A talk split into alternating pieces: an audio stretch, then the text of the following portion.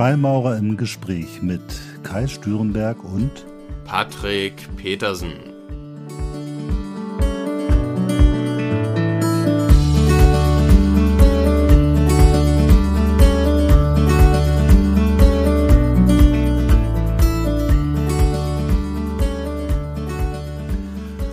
Ja, herzlich willkommen zu einer neuen Folge von Freimaurer im Gespräch. Hallo Patrick.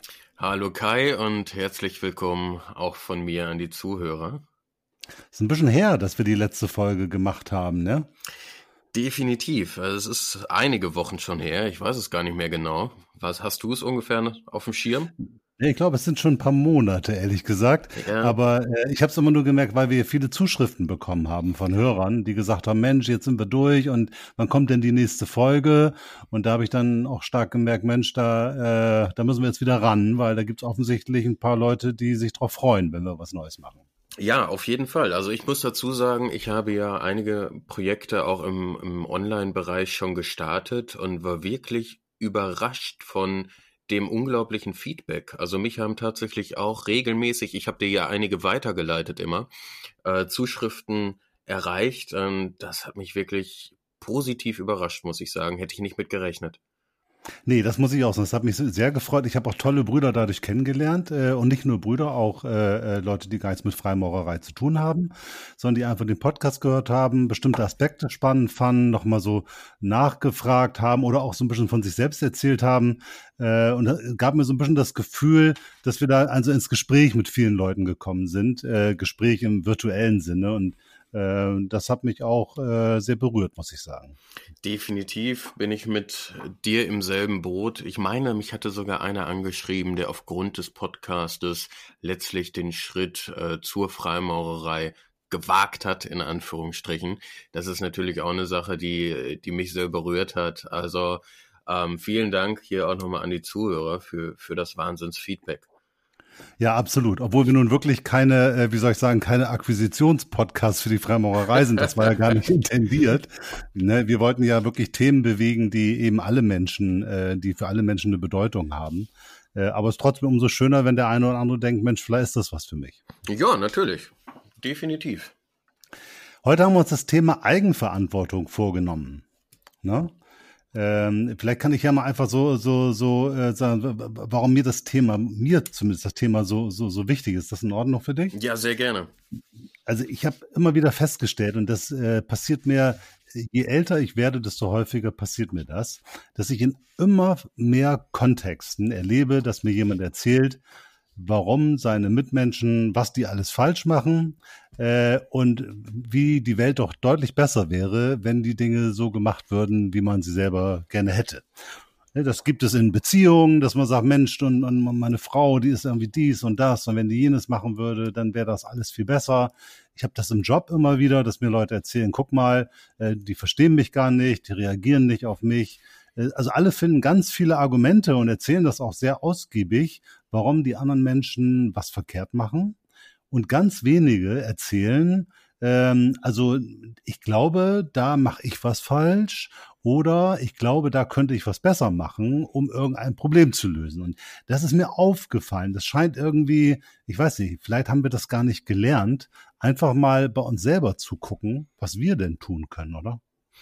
Ja, das äh, ist, denke ich, auch definitiv einer der Gründe. Es ist weder ähm, thematisiert in der Schule noch im Kindergarten so richtig, dass ähm, es sinnig ist, in vielen Bereichen des Lebens durchaus auch mal auf sich zu schauen.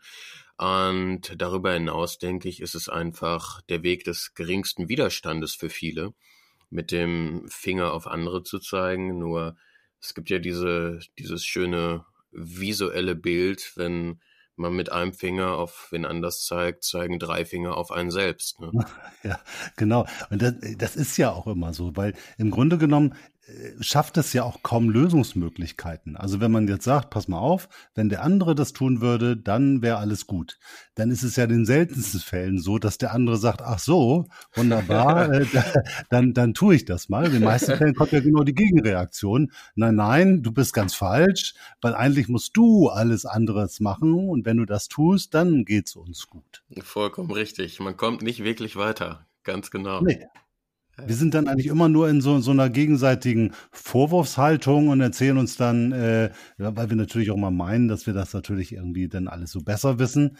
Äh, aber der andere hat ja im Grunde genommen gar keine Chance, irgendwie was zu machen, weil er ja quasi in eine Verteidigungshaltung gedrückt wird, oder? Ja, ich denke auch, dass Gewalt, also äh, sowohl natürlich physisch als auch verbal immer auf Gegengewalt stößt. Und ähm, wir alle oder die allermeisten von uns haben ja einen haben ja ein Ego und das ist etwas, was in der Regel nicht sehr erfreut darüber ist, in irgendeiner Art und Weise ähm, gekränkt oder, oder beschuldigt zu werden. Und dann geht man natürlich äh, in den Verteidigungsmodus und ähm, dann ist das im Prinzip ein, wie ein Tischtennisspiel, wie ein Ping-Pong-Spiel. Ähm, man schießt sich die Verantwortung oder die Schuld oder die Vorwürfe hin und her, aber das ist wenig lösungsorientiert dann am Ende des Tages. Ich habe das mal bei einem Kollegen gehabt, der hat bei mir gesessen, ein Mitarbeiter, äh, der mir dann erzählt hat, mehr oder weniger so die gesamte Gruppe durchgegangen, was die alle falsch machen und warum, was sie alle, die anderen alles nicht verstehen würden. Ne? und da habe ich irgendwann zu ihm gesagt, ich sag, du, jetzt sitzen wir hier eine halbe Stunde und du hast mir erzählt, dass im Grunde genommen alle irgendwie doof sind. Äh, und jetzt gucken wir einfach mal, wie hoch ist die Wahrscheinlichkeit, dass das so ist, dass die wirklich alle doof sind, nur du nicht. Ja. Also nicht, dass du jetzt doof bist, aber die Wahrscheinlichkeit, dass du auch irgendwas tun kannst, die ist doch relativ groß. Und das war echt so, so nach dem Motto, hä? Also er hat das echt nicht verstanden. ja, so nach dem Motto, ich habe dir das doch gerade erklärt, wie die Welt aussieht. So, ne? Und ich denke immer, Alter, das kann nicht sein. Also es ist doch immer so, wenn man das Gefühl hat, alle sind doof, dann kann man doch mal erstmal so als Grundregel davon ausgehen, dass die Wahrscheinlichkeit groß ist, dass man selber was mit der Thematik zu tun hat. Definitiv. Und äh, ich, ich kenne ähnliche Beispiele von mir und äh, auch aus dem Bekanntenkreis. Und mir ist aufgefallen, ähm, man macht sich auch nicht sonderlich beliebt, wenn man das den hinterfragt, ob es sein könnte, dass die Person auch selbst was damit zu tun haben könnte. das stimmt. Das stimmt. Ja, das ist ein Problem, weil natürlich genau jeder weiß es ja. Also ich glaube, im Grunde genommen im Kern weiß ja jeder, okay, äh, irgendwie, wahrscheinlich bin ich auch nicht ganz perfekt. Da gibt's ja nur wenige, die da wirklich tief von überzeugt sind, wirklich alles richtig zu machen. Ja.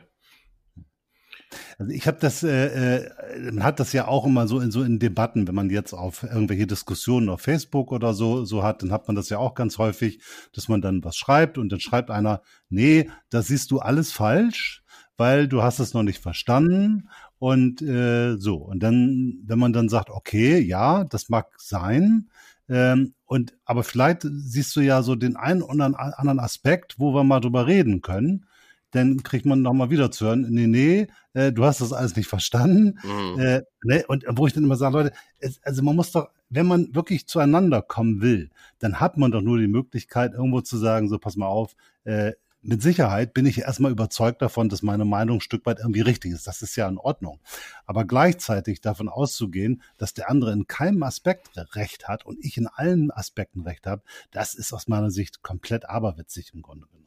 Ja, also es gibt diesen wunderschönen Satz von Ken Wilber. Das ist ein amerikanischer Wissenschaftler, der auch ähm, viele Jahre seines Lebens damit verbracht hat, die moderne Psychologie mit den alten Weisheitslehren und mhm. spirituellen Ansätzen zusammenzubringen.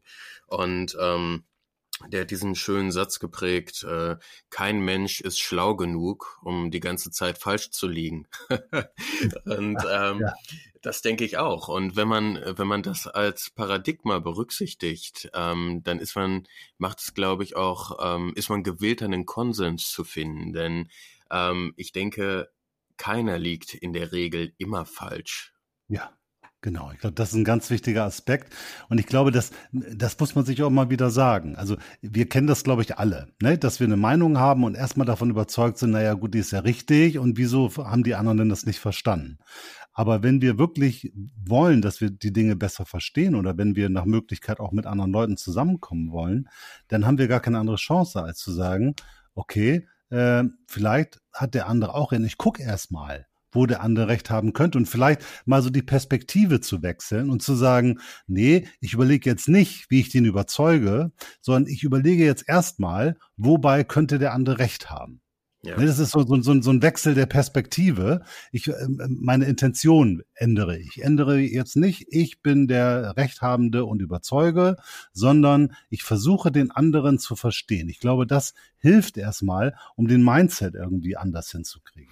Ja, und äh, das ist, glaube ich, ein ganz wichtiger Punkt, den du da gerade ansprichst. Wir hatten das ähm, ich glaube, schon mal kurz thematisiert in dem Podcast, wo es um das Thema Kommunikation ging. Ja, genau. Und ähm, es gibt, äh, ich, äh, nur am Zitieren heute, aber es gibt aus dem Buch von Stephen Covey, Die sieben Wege der Effektivität, gibt es mhm. ein Kapitel und da sagt er, First seek to understand, then to be understood. Das heißt, versuche zuerst dein Gegenüber wahrhaftig zu verstehen bevor du selbst verstanden werden willst.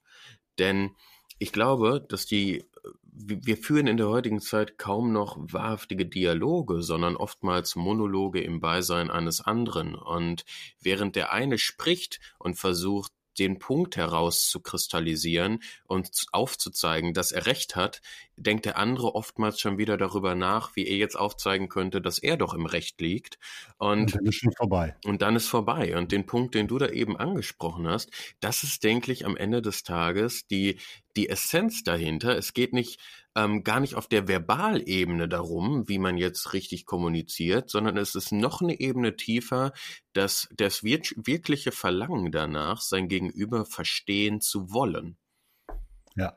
Ja, ich glaube, genau. Das ist, glaube ich, ganz wichtig. Und wenn man das nochmal von der Kommunikation etwas abhebt, dann ist das, glaube ich, auch wichtig, um ein bisschen zu verstehen, warum passieren bestimmte Dinge im Leben.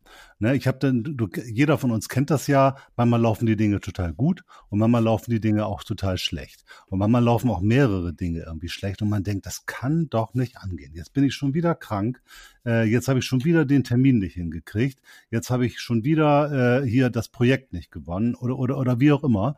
Äh, so dann, und dann, dann denkt man, das kann alles nicht sein und mir geht's echt so schlecht und, und, und ich habe gar keine Chance, irgendwie irgendwas richtig auf die Reihe zu bekommen.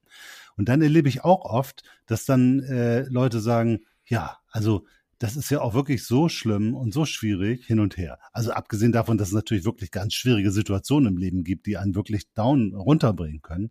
Aber ich glaube, auch da muss man einfach ein Stück weit sich immer wieder sagen, erstmal gucken, was habe ich dazu beigetragen, dass das so ist, diese Situation?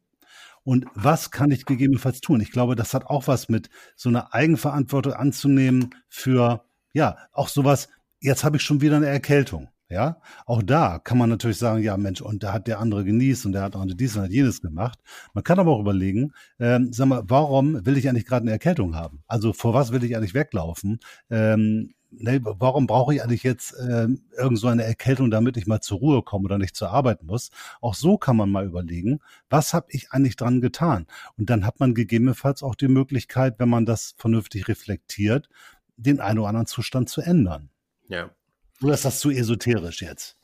Nee, durchaus. Also ich bin in dem Punkt vollkommen bei dir und ich habe jetzt, ähm, wo du es gerade angesprochen hast, vor relativ kurzer Zeit, also in den letzten Monaten, für mich ähm, noch eine Erfahrung sammeln dürfen, ähm, die mich da nochmal hat ein wenig umdenken lassen. Und zwar die Eigenverantwortung, glaube ich, ist ein essentiell wichtiges Thema, was sich tendenziell sehr viele Menschen auf die Fahne schreiben dürften.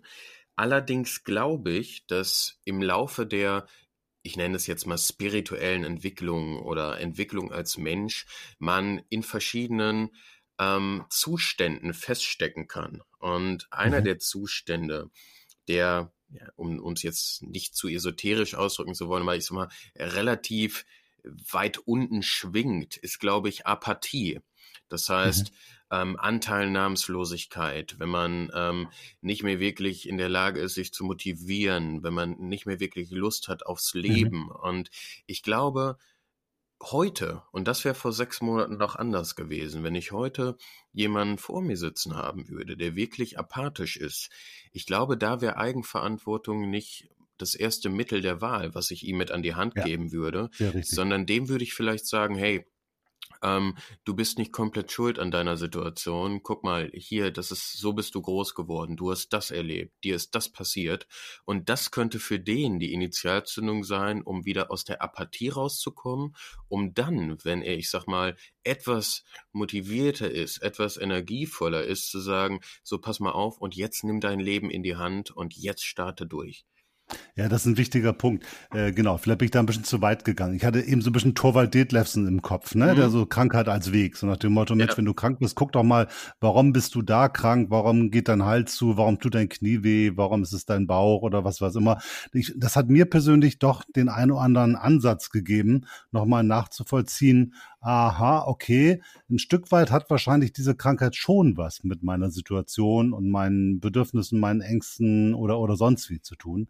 Äh, gen genauso kennt man das ja von diesen ganzen Motivationstrainern, ne? Mm. So nach dem Motto, formuliere deinen Wunsch und male ihn an die Wand und guck dir den, den, das Smiley irgendwie auf die, auf den Spiegel und dann geht's nach vorne und hast du super Erfolge und so. Ja. Das ist natürlich so auch trivial. Ne? Aber ein Stück weit glaube ich schon, ähm, dass man wenn man die Dinge wirklich klar in den Kopf reinnimmt und Verantwortung für sich selbst und sein Tun übernimmt und sich sagt, ich möchte das jetzt entsprechend schaffen und dann vernünftig guckt, ist das auch realistisch? Ja, also kann ich das jetzt? Ist die Energie dafür da? Habe ich, sagen wir mal, die Kraft, sind die Rahmenbedingungen irgendwie so, dass es realistisch erscheint? Dann glaube ich, dann kann man viele Dinge auch lösen. Wenn man tatsächlich in dieser apathischen Situation ist oder in einer tiefen Depression, das kannst du vergessen. Ne? Dann brauchst du jemandem nicht erzählen, du äh, sei mal eigenverantwortlich, leg mal los. Das hat dann natürlich überhaupt keinen Wert. Ja, also ich bin auch bei dir bei dem, was du eben gesagt hast. Ne? Die, die psychosomatischen Ansätze ähm, sind auch für mich ein Punkt, wo ich immer als erstes hinschaue. Ähm, das ist, ich sag mal jetzt natürlich eine, äh, eine, eine Grundsatzfrage. Das ist ja fast schon wie eine, wie eine Glaubensfrage, falls jetzt der eine oder andere Mediziner zuhört. ähm, sehe ich die Kommentare schon hageln. Aber für mich persönlich, meine persönliche Herangehensweise, wenn ich merke, mir geht es nicht gut oder ich habe irgendeine Krankheit, ist der erste Blick auch immer ähm, in Richtung äh, Psychosomatik. Und ich persönlich glaube, dass da ähm, sehr oft die Ursachen zu finden sind und hatte auch schon das eine oder andere Wehwehchen, ähm, wo mir, also ich habe hier zum Beispiel von Rüdiger Dahlke Krankheit als Symbol, das, das dicke Lexikon über psychosomatische Ursachen bei Krankheiten. Ähm, mir das in Torwald Detlefsen gesagt, das war Rüdiger Dahlke, ne? Da habe ich mich für mich versehen. Das ah, recht. okay. Ähm, wo Genau, also ähm, was mir auch schon tatsächlich das eine oder andere Mal geholfen hat. Ne? Inwieweit das jetzt ein Placebo war oder nicht, das ist, äh, weiß ich nicht, ne? möchte ich auch nicht urteilen, aber ich persönlich bin da vollkommen bei dir. Ich bin da ein Freund von, in Abhängigkeit dessen, wo man halt gerade steht. Ne? Nur ich glaube, das ergibt sich auch auf vielen, viel, viele Weisen auf natürlicher Ebene. Ich glaube nicht, dass derjenige, der komplett in einer Apathie oder in einer Depression ist, auch ähm, aus einer Eigenmotivation ja auf die Idee kommen könnte, zu gucken, Mensch, was habe ich eigentlich äh, mit der Sache zu tun? Ähm, sondern der wird erstmal gucken, überhaupt wieder zurechtzukommen. Ne? Ja. Genau, das glaube ich ganz, ganz, ganz wichtig. Also ich glaube da ganz fest dran. Du weißt, ich bin ja so, so ein überzeugter Hermetiker, ähm, dass wirklich alles miteinander zusammenhängt und letztendlich alles irgendwie Energie ist. Ne? Ja. Ich glaube, dass wenn man das ist ja auch quasi schon fast schulmedizinisch nachgewiesen. Ne? Also wenn jemand unter permanenten Stress äh, steht, dann entwickelt er bestimmte Stresssymptomatiken und manchmal sogar, wenn er das über Jahre macht, dann irgendwie schlimmere Sachen wie Krebs oder ähnliches. Also ja. äh, die, diese Zusammenhänge von, von Situationen, Psyche, Stress, ähm, wie auch immer, äh, auf den Körper. Ich glaube, da, da sind wir gar nicht mehr im Bereich von irgendwelchen spinnerten Esoterik, sondern das ist mittlerweile glaube ich, relativ anerkannt. Und das ist ja auch logisch. Wenn ich mich permanent in eine Spannung begebe, in der ich permanent drin bin, wenn ich immer Angst habe, mich immer unwohl fühle oder unter einem permanenten Druck stehe, irgendwas beweisen zu müssen, dann spannt sich natürlich auch meine Muskulatur an und natürlich äh, atme ich anders und natürlich laufen dann die gesamten physiologischen Vorgänge im Körper anders und das begünstigt dann natürlich Krankheiten. Ne? Also das äh, glaube ich, also ich glaube, darüber sind wir uns relativ einig. Und das ist, glaube ich, auch der Grund, warum man das einfach immer ganz ernst nehmen sollte, wenn man krank wird, um mal eben zu gucken, sag mal, brauche ich das jetzt? Also bei mir ist das häufig so, ich brauche das dann. Ne? Wenn ich so merke, ich bin voll am Limit und das geht überhaupt gar nicht mehr, dann kriege ich so eine Krankheit und dann muss ich irgendwie drei Tage ins Bett und dann muss ich eben drei Tage nicht arbeiten und dann kann ich mich mal richtig entspannen. Ähm, und ich stelle dann immer fest, okay, da hat der Körper, war dann klüger als mein Kopf. Der hat nämlich gesagt, pass mal auf, Alter, das, du kannst nicht mehr. Und auch wenn dein Kopf sagt, ja, hast du früher auch gekonnt und sag mal, stell dich mal nicht so an, kriegst du schon hin. Dann sagt der Körper manchmal, nö, äh, glaube ich nicht. Und deswegen lege ich dich jetzt flach. Ja, ja bin, ich, bin ich vollkommen bei dir. Und ähm, genau das, was du gesagt hast, da sind wir ja in, in vielen Punkten ist auch das, da die Schulmedizin schon vollkommen d'accord mit. Also Achtsamkeitsmeditation beispielsweise wird jetzt äh, von vielen Krankenkassen schon unterstützt, denn genau das, was du eben gesagt hast, auch wenn ich einfach mental die ganze Zeit mich unter Druck setze, mir Stress mache oder bei den Terminen bin, die morgen, nächste Woche oder nächstes Jahr anstehen, dann reicht das schon, dass ich auch heute im Hier und Jetzt Cortisol etc. ausgeschüttet wird. Und wenn ich das lang genug mache, dass das nicht zuträglich ist für meine Gesundheit, ähm, da muss man jetzt wirklich kein äh, Professor für sein. Also ja, bin ich voll, genau. bin vollkommen bei dir. Ich glaube, dieses Reflektieren ist ganz wichtig. Ich habe das vielleicht, um dir mal ein Beispiel zu nennen, ich habe äh, früher oft das Problem gehabt, dass ich, wenn ich in so neuen Gruppierungen war oder in so Diskussionsrunden oder in so, so Meetings, dass ich dann da irgendwas erzählt habe und dann habe ich gedacht, war ich ziemlich von überzeugt, jetzt hast du eigentlich ziemlich schlaues Zeug erzählt. Ne? Hm. Und auch im Nachgang war das alles überhaupt gar nicht verkehrt und das war auch gut. Und interessanterweise hatte ich dann immer den Effekt, dass dann die gesamte Runde sich einig war, dass das ziemlicher Blödsinn ist, was ich erzähle. äh, dann wurde eine Stunde oder anderthalb Stunden diskutiert und am Ende kam dann das raus, was ich am Anfang gesagt habe. Aber niemand hat es mir zugeschrieben. ne? Und dann habe ich immer ganz verzweifelt bin nach Hause gekommen, habe gesagt, ey, das verstehe ich nicht. Äh, da erzähle ich gleich am Anfang, wie die Lösung ist. Und dann wäre das Meeting eigentlich vorbei gewesen. Und ähm, dann wird eine Stunde lang diskutiert. Am Anfang erzählen sie mir, warum ich das alles falsch sehe. Am Ende kommt das gleich über raus. Und ich habe nicht mal was davon, dass ich so schlau war. Ne? Und dann hat mir tatsächlich mein Chef geholfen damals. Und der hat mich dann irgendwann zur Seite genommen und sagte, du, Alter, es gibt zwei Probleme. Ne? Die erste ist, äh, niemand hat Interesse, dass du da am Anfang dich meldest und die Lösung nennst. Weil ähm, man möchte ja gemeinsam zu einer Lösung kommen und man möchte nicht alles dir zu schreiben, sondern die Gruppe möchte ja auch einen Teil daran haben. Nummer eins. Nummer zwei, deine Haltung, deine innere Haltung ist die, ihr seid so sowieso alles Idioten, ich weiß das alles besser, ich erzähle euch mal, wie das geht. Und diese Haltung spürt jeder, ja, auch wenn du dich total politisch korrekt und freundlich und offen und so ausdrückst, trotzdem spürt jeder deine Haltung. Und deswegen merken die, haben die alle das Bedürfnis, dir erstmal zu zeigen, dass du nicht der tolle Macker bist. Ja.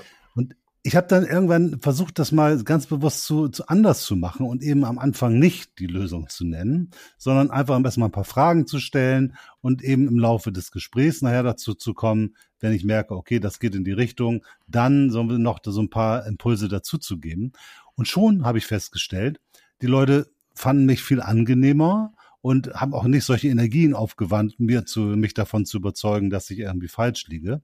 Und alles war irgendwie viel harmonischer. Das heißt, was ich gemacht habe, war, ich habe meine Haltung geändert, ja, und die ganze Geschichte hat sich geändert. Die Verhältnisse und alles hat sich geändert, nur weil ich mich geändert habe. Ja, das ist Wahnsinn in so einen, solchen Geschichten oder, oder auch Erlebnissen immer festzustellen, wie wenig am Ende des Tages tatsächlich der Inhalt ausmacht. Ne?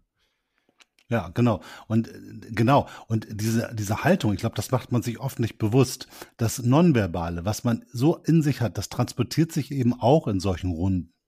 Und dann wundert man sich und sagt, ich habe doch hier gar nichts gesagt. Und dann kriegt man irgendwelche Vorwürfe. Und dann sagt er, das habe ich doch gar nicht gesagt. Und wenn wir jetzt auf den Kassettenrekorder gucken würden, dann würde man feststellen, habe ich auch nicht gesagt. Aber die anderen haben das irgendwie gespürt und gedacht, habe ich's. Ja, ja, genau so ist es. Also es ist, ist unglaublich interessant. Ja. Ja, ich finde das irgendwie wie, wie eine schräge Sache und ich habe das am Anfang immer nicht begriffen und ich habe dann aber auch äh, gemerkt, man kann das noch weiter übertragen. Ähm, jetzt werden wir doch noch mal so ein bisschen äh, esoterischer. Ich habe das mit meinem, meinem Sohn mal gehabt, der hat dann irgendwie sich eine Wohnung gesucht und dann hatte er irgendwie in der Wohnung Stress mit den Nachbarn und äh, dann ist er ausgezogen, hat sich eine neue Wohnung gesucht und dann hatte er da auch wieder Stress mit den Nachbarn und dann hm. haben sich diese Probleme immer wiederholt. Ne? Und ich habe dann irgendwann zu ihm gesagt, du, äh, natürlich kannst du erstmal nichts dafür, dass du dir eine Wohnung suchst und da ist ein Nachbar, der immer Musik laut spielt. Natürlich nicht, ja. Aber andersrum, wenn du mal überlegst, was macht denn das mit dir? Ne? Und was, was kannst du daraus vielleicht lernen und warum nervt dich das und was passiert und was ist mit dir los? Wie fühlst du dich gerade? Erzeugst du vielleicht eine andere Energie, die bei der nächsten Wohnung dafür sorgt, dass du einfach ein anderes, andere Umgebung hast? Also ich glaube, man hat das nicht nur so direkt in der Kommunikation, sondern ich glaube, durch seine Haltung und durch das Reflektieren der eigenen, sagen wir mal, Probleme, Ängste, Herausforderungen, kann man auch ein Stück weit Vielleicht mag das jetzt ein bisschen zu weit gehen, aber ich glaube, man kann ein Stück weit seinem Leben dadurch auch eine Richtung geben. Was, hältst du davon? Ja, das würde ich in allen Punkten blind unterschreiben. Also ich denke, das ist sogar einer der einzigen Wege, wie man seinem Leben eine andere Richtung geben kann und wirklich, um es jetzt, um bei der Esoterik zu bleiben, vielleicht zum Schöpfer seiner Realität zu werden. Mhm. Ich, ich, ich glaube und ich bin fest davon überzeugt, dass Herausforderungen und Probleme im Leben, und das könnte man jetzt auch energetisch erklären oder spirituell erklären, ich möchte es einfach, ähm, äh, einfach nur beim Namen nennen, dass Probleme oder Herausforderungen immer und immer wieder sich wiederholen, bis man sie bei sich selbst gelöst hat. Ja. Und dann hat man genau diesen Effekt, und ich hatte das ähm, in meiner Funktion als Coach mit einigen Kunden, die dann zu mir ankamen, ich glaube, ich hatte es auch schon mal in einer Podcast-Folge erwähnt, die haben dann gesagt, Mensch, Patrick, ich hatte fünf Freunde und alles waren Arschlöcher. Und dann muss ich kein Prophet sein, um eine Vermutung haben zu können, die recht zutreffend ist, was der sechste für einer sein wird, wenn, genau. wenn sie nichts verändert in dem Moment. Und das hast du ja immer. Ja, genau dasselbe mit ähm, dem Beispiel mit den Nachbarn. Ähm, ich glaube, das ist die einzige Möglichkeit. Ich glaube, es gibt viele Menschen, die ähm, ziehen noch fünf oder sechs oder sieben Mal um und sind komplett irritiert äh, davon, dass sie jedes Mal an so komische Nachbarn geraten, ähm, bis sie dann am Ende den Glaubenssatz oder die Überzeugung manifestiert haben, dass äh, vielleicht sogar alle Menschen blöd sind. Anstatt ja, halt, genau. ne, dass, dass die dass der Blick in sich gerichtet wird, dahin, wo man an die Ursache kommen kann und das Problem lösen kann. Und ähm, ich glaube, das ist der einzige Weg, um wirklich grundlegend aus diesen ganzen immer wiederkehrenden Spiralen in seinem Leben ausbrechen zu können ja. und äh, da einfach eine andere Richtung einzuschlagen also ich, ich glaube ja, dass, dass das Ganze so funktioniert, das ist wie so ein großer Magnetismus. Also das, was man in sich hat, seine Haltung, seine Gedanken, seine Wünsche, seine Ängste, wirkt so wie Magneten. Das zieht bestimmte Menschen an, zieht bestimmte Situationen an. Und wenn man da nichts gegen tut, dann wird das immer wieder kommen. Das kennt man ja auch von der Frau, die sich immer wieder einen Mann sucht, der sie schlägt, ne? Oder ja. der Mann, der sich immer wieder einen Job sucht, wo er irgendwie dann gemobbt wird oder wie auch immer. Ne? Und ich glaube, wenn man das nicht, die, die, diese innere, sagen wir mal, diese Plus- und Minuspole, die man da alle in sich hat, wenn man die nicht umpolt, dann äh, wiederholt sie sich tatsächlich genauso lange. Ich meine, da sind wir schon fast wieder so beim Karma-Gesetz, ne? Mhm. So, so, das wiederholt sich so lange, entweder in diesem Leben oder meinetwegen, wenn man an Wiedergeburt glaubt, auch im nächsten Leben, bis du es gelöst hast. Und dann entstehen neue Herausforderungen und dann kannst du dich auch entwickeln. Sonst drehst du eigentlich immer nur das Hamsterrad. Ja, ganz genau. Ganz genau. Und das ist jetzt, das ist eigentlich die, die, wenn man da noch eine Ebene tiefer gehen will, eine, eine sehr interessante Frage, die ich für mich auch noch nicht final beantwortet habe. Zieht man die Situation an oder kreiert man sie in einem aktiven ja, Schöpfungsprozess. Okay, das ist spannend, weil wenn du hast vorhin gesagt, ähm, man wird zum Schöpfer seiner eigenen Realität. Und das ist genau die Frage. Äh, erzeuge ich diese Probleme oder Herausforderungen oder passieren sie? Na gut, dann ist es mehr, ist es aktiv oder ist es passiv? Weil genau. ich so bin, passieren diese Dinge. Genau. Weiß ich ja. auch nicht. Kann ich ja. nicht erklären. Ist eine spannende Frage, ja. Ja. Könnte man, könnte man eine eigene Folge zu machen noch. Ja, genau, aber da müssen wir, glaube ich, erst ein bisschen an der Lösung arbeiten, weil zurzeit haben wir nur eine Frage. das stimmt, richtig. Aber vielleicht ist das auch gar nicht so wichtig, weil der Effekt von beiden ist ja der gleiche. Äh, egal, ob ich es sozusagen mir erzeuge oder ob es passiert, weil ich diese Haltung habe. Ändern kann ich es nur, indem ich meine Polung, meine Position und meine Haltung ändere. Ja, da und äh, da sind wir uns, denke ich, auf jeden Fall auf jeden Fall einig und äh, vollkommen richtig. Insofern ist das natürlich zweitrangig, denn ähm, am Ende des Tages geht es nur über den über den Blick nach innen. Ne? Ja. Genau. Nee, du hast das ja gerade bei Beziehungen. Ich habe das immer wieder so bei Trennung und so, ne? Wenn, wenn dann so, so Trennungsauseinandersetzungen sind und die Leute dann ganz stark darüber nachdenken, was der andere alles falsch gemacht hat, dass diese Beziehung nun kaputt ist. Ja. Ne, und wo ich dann immer, immer sage, du, das ist ja vollkommen unerheblich. Also, ne, deine Beziehung ist jetzt zu Ende. Und jetzt kannst du überlegen, ob du diese Beziehung doch irgendwie weiterführst und dich selbst äh, äh, kasteist, indem du sagst, alles ist fürchterlich. Äh, oder dass du einfach überlegst, okay, was habe ich denn dazu beigetragen, dass das jetzt so gekommen ist? Weil bei einer Trennung oder einer Ehe, die schief geht, also ich habe in meinem Freundesbekanntenkreis, ich weiß nicht, zig Ehen erlebt, die nicht funktioniert haben. Und jedes Mal habe ich festgestellt, beide waren immer davon überzeugt, dass der andere schuld ist, hin und her. Und ich habe immer gesagt, wie, wie, das kann doch gar nicht sein, weil es sind doch immer beide, die eine Beziehung gestalten. Wenn der eine sozusagen rücksichtslos ist, dann lässt der andere sich Rücksichtslosigkeit ein Stück weit gefallen. Ja. Wenn der andere dominant ist, ist der andere eben genau das Gegenteil von dominant. Wenn der eine immer seine Interessen durchsetzt, hat der andere vielleicht gar keine Interessen oder versucht sie gar nicht durchzusetzen. Ja. Wenn der eine ganz viel weg ist, so immer so, dann muss man sich fragen, ist das jetzt gegen mich oder ist es vielleicht einfach der falsche Partner? Habe ich mir den falschen Partner ausgesucht? Weil wenn ich einen, sagen wir mal, einen Musiker äh, als Partner aussuche, der immer auf Tour ist und mich hinterher wundere, dass der immer weg ist, ähm, dann kann ich zwar sagen, der ist doof und wenn der nicht so weg wäre, wäre ich glücklich, aber ich müsste mir auch relativ klar machen, wahrscheinlich wäre der dann gar nicht glücklich, wenn er nicht mehr auf Tour wäre. Ja, bin ich bei dir, definitiv. Ganz, ganz, ganz wichtiger Punkt, ja. Ja, und ich finde das so, so, so schräg, dass man, dass das trotzdem so verbreitet ist, weil es ist doch vollkommen klar, wenn ich mich jetzt in einer Beziehung ein Problem habe, dann löse ich das auch nicht. Wenn ich anfange, dem anderen zu erzählen, was er falsch macht, dann fängt der an, äh, sich zu verteidigen und das führt nie zu einer Lösung.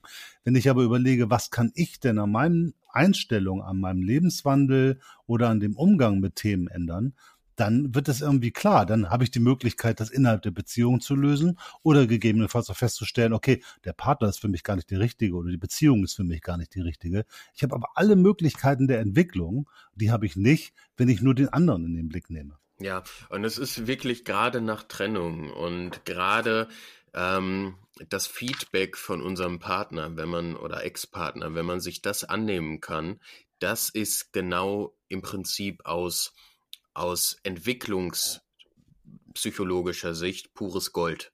So mhm. gerade der Mensch, der uns am nächsten stand, am besten kennt, wenn da wirklich Feedback kommt, was nicht aus einer Intention des, des Vorwurfs herauskommt, sondern wirklich der Gutmütigkeit, dann ist das, glaube ich, die, die beste Basis, die wir haben können, um wirklich uns das anzunehmen, darüber reflektieren und zu wachsen.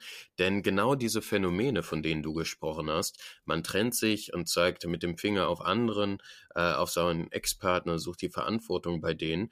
Wenn ich das heute höre, ähm, es ist, das, das Dilemma ist ja, in dem Moment, wo ich das höre, habe ich, habe ich heutzutage eine Art Mitgefühl gegenüber der Person, weil ich mhm. weiß, wenn diese Person bei diesem Paradigma, an diesem Paradigma festhält und mit dem Finger auf seinen Ex-Partner zeigt, passiert genau das, worüber wir uns eben unterhalten haben. Er wird in der nächsten Beziehung wieder ähnliche Probleme haben. Ja. So, und genau. ähm, das ist, da, daher entsteht das Mitgefühl, denn es ist, er, er kommt selbst nicht raus. Es ist, als wenn ich diese Person ansehen würde und sehen würde, wie er in dieser Spirale feststeckt und man kann ihm, qua, ihm zwar, ich sag mal, einen Hinweis geben, aber ich habe auch die Erfahrung gemacht, dass es nicht unbedingt immer klug ist, wie schon am Anfang erwähnt, ähm, das zu deutlich aufzuzeigen. Sprich, Menschen Tipps zu geben oder Hinweise zu geben, mhm. ähm, auf Dinge zu schauen, wo sie selbst vielleicht gar nicht hinschauen wollen. Ne, mhm. Dann ist man schnell am Ende selbst der Buhmann. das geht schnell. Ja. Und äh, das war auch eine große Lernerfahrung für mich dann zum Beispiel, ähm, wo, wo ich noch eine Menge lernen durfte. Ja, genau. Nicht jeder äh, sozusagen ist jetzt gerade offen und bereit und freut sich darüber, wenn du ihm jetzt die tollen, hilfreichen Tipps zur Selbstreflexion gibst, ne? Auf jeden Fall. Also bei mir war es so, ich hatte, ähm, ich, ich, ich sag mal, äh, familiär gesehen wenig konkrete Tipps mit an die Hand bekommen, wo ich, wo ich sehr viel mit anfangen konnte und habe mich in mhm. sehr jungen Jahren mit 16 dann angefangen, intensiver mit Psychologie und Entwicklung und Spiritualität etc. zu beschäftigen. Und das, was ich da dann aus den Büchern erfahren habe, das war für mich zum Teil wie pures Gold. Mhm. Und ich hatte so viele Erkenntnisse über die Jahre, immer wieder beim, beim Lesen, beim Beobachten, beim Meditieren, dass ich mich selbst jedes Mal über diese Erkenntnisse so enorm gefreut habe, dass wenn ich anderen dann Hinweise geben wollte, dass eigentlich für mich war das immer wie so ein kleines Geschenk, was ich meinem mhm. Gegenüber machen wollte. Es kam, genau. kam nur nicht so an. genau, kenne ich auch. Ne? Du, pass mal auf. Also wir haben das, ich habe das schon analysiert, ich habe schon verstanden, wo dein Problem ist. Denk doch mal hier und da drüber nach. Und dann denkt man, Mensch, was bin ich für ein cooler Typen? Der müsste doch jetzt richtig dankbar sein, dass er so einen tollen Typen wie mich kennengelernt hat. Ne? Ja, ja. Äh, läuft nicht. Äh, nee, so, so, fun so funktioniert es nicht. So, so einfach ist es leider nicht. Ja. Bei mir war es auch in, in ein Buch, und zwar äh, mit, ein Buch mit dem etwas pathetischen Titel Drehbuch für die Meisterschaft im äh, Leben von Ron Smotherman. Äh, der auch ganz stark diese Eigenverantwortung betont hat und wo ich das erste Mal gelernt habe, äh, ich muss erstmal bei mir anfangen. Mhm. Und ich habe das im Job auch wieder immer, immer wieder gelernt, weil ich dann auch immer gedacht habe, okay, irgendwie stelle ich fest, die sind doch alle irgendwie nicht so schlau wie ich, ne? Nicht so reflektiert und nicht so cool und ich bin doch hier irgendwie der Schlauste und wieso versteht das keiner? Und jetzt ist ja, wie wir vorhin schon gesagt haben, in den meisten Fällen das keine richtige Wahrnehmung, weil meistens ist man nicht schlauer als die anderen. Äh, Zweitens, selbst wenn es so wäre, nützt es auch nichts. Weil selbst wenn man schlauer wäre als die anderen und die anderen einen alle nicht verstehen, ähm, dann hat man gar nichts gewonnen und man kommt in der Gruppe nicht weiter, kriegt seine Ideen nicht durch und kriegt eigentlich überhaupt gar nichts auf die Reihe. Und das ist ja auch so, so, so, so eine klassische Marketing-Thematik. Ne? Es ja nützt ja nichts, wenn ich eine tolle äh, Botschaft erfunden habe, die ich super gut finde und keiner kauft das Produkt. Da muss ich drüber nachdenken, war die Botschaft richtig? Genauso, wenn ich etwas erkläre und keiner das versteht, dann kann ich auch sagen, Mann, warum sind die alle so bescheuert? Ich kann aber auch sagen, okay, vielleicht erkläre ich es nicht richtig. Äh, denn letztendlich ist doch der, die Maß, der Maßstab immer, wenn es funktioniert, ist es gut. Wenn es nicht funktioniert, kann ich es besser machen. Vollkommen, vollkommen richtig.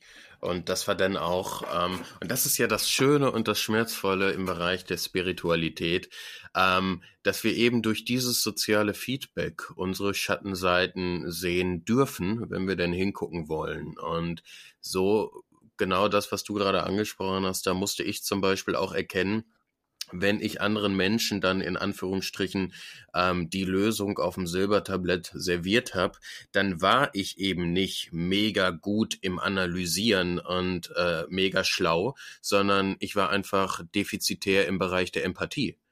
Ja, genau. Ganz wichtiger Punkt. Ja. Genau.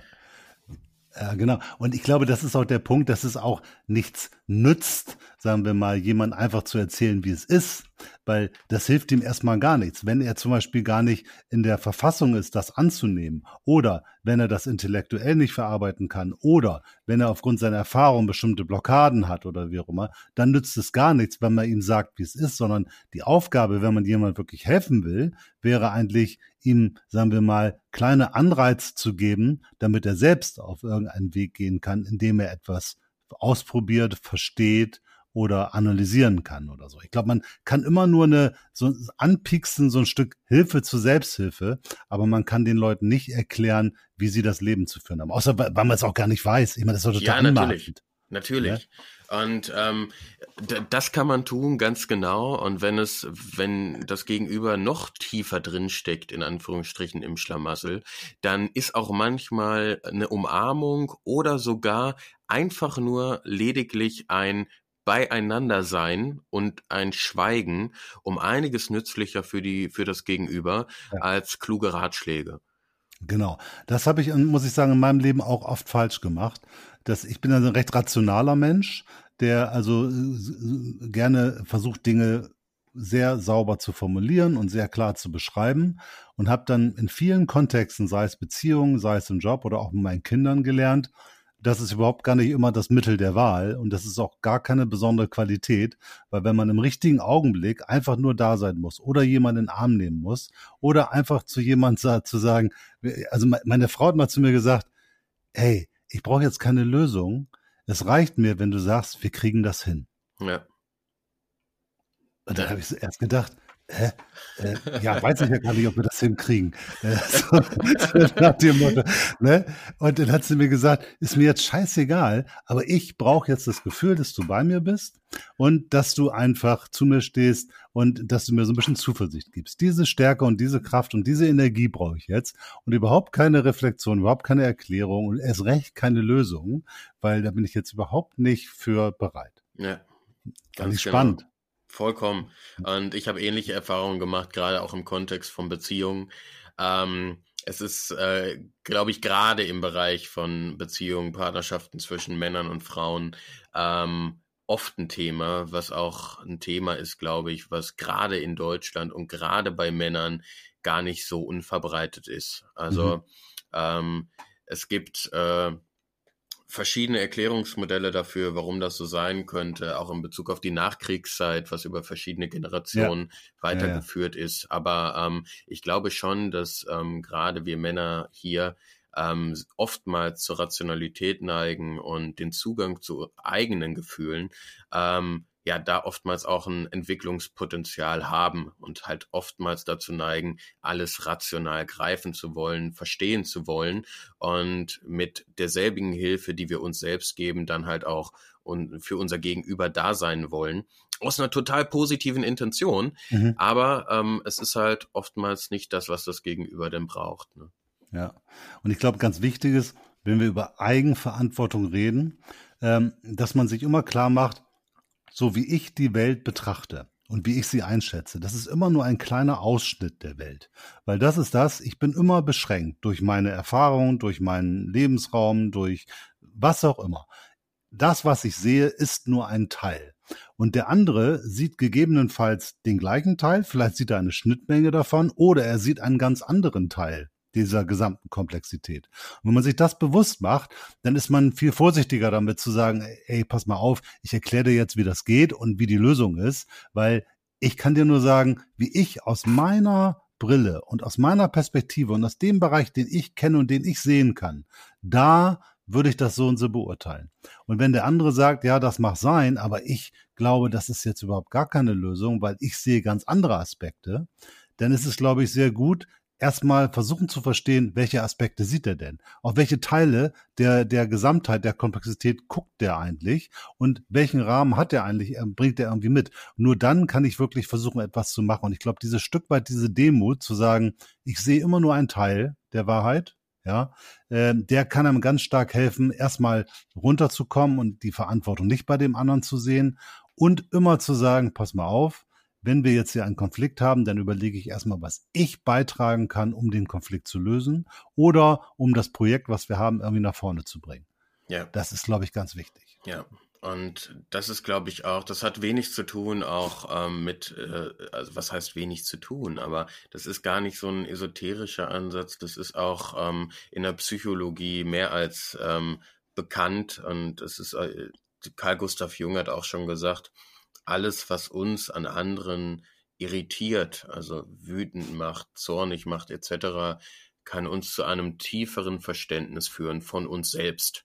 Und ja. das ist, glaube ich, ein wunderbares Instrument, wenn wir das in unserem Leben wirklich etablieren können, dass wir, wir merken, wir bekommen den Impuls, jetzt komplett auf, auf Praxisebene gesprochen, Egal ob beruflich, familiär, partnerschaftlich oder auch im Freundeskreis, wenn wir merken, oh, da passiert etwas in uns, Wut, Zorn oder irgendwas, Neid in Bezug auf unser Gegenüber, dass wir anstatt dann reaktiv zu reagieren, indem wir lauter werden oder Vorwürfe äh, aussprechen, dass wir dann in dem Moment die Geistesgegenwärtigkeit haben, um den Blick nach innen zu richten und uns zuerst die Frage zu stellen, was hat das mit mir zu tun, bevor wir auf ja. verbaler Ebene mit unserem Gegenüber in die Thematik gehen. Ich glaube, dann ist viel gewonnen. Ja, das glaube ich auch. Und da sind wir so ganz stark bei dem, was wir als Freimaurer dann ja auch für uns ganz wichtig nehmen, das Thema Selbsterkenntnis. Ne? Wirklich herauszufinden, Warum reagiere ich so? Wer bin ich eigentlich? Und was bewegt mich? In meinem Buch habe ich da so ein bisschen was geschrieben zum Thema äh, Elemente, ne? Also mhm. das, was Jung in seiner Typenlehre hat, ne? Das hast du ja in tausend Management-Trainings und bin ich eigentlich so ein autoritärer Typ oder bin ich so ein Zahlentyp oder bin ich so ein kreativer, sensibler? Ähm, das kann man ja auch über die Elemente abbilden, das Feuerelement, Wasserelement, Luftelement und das Erdelement.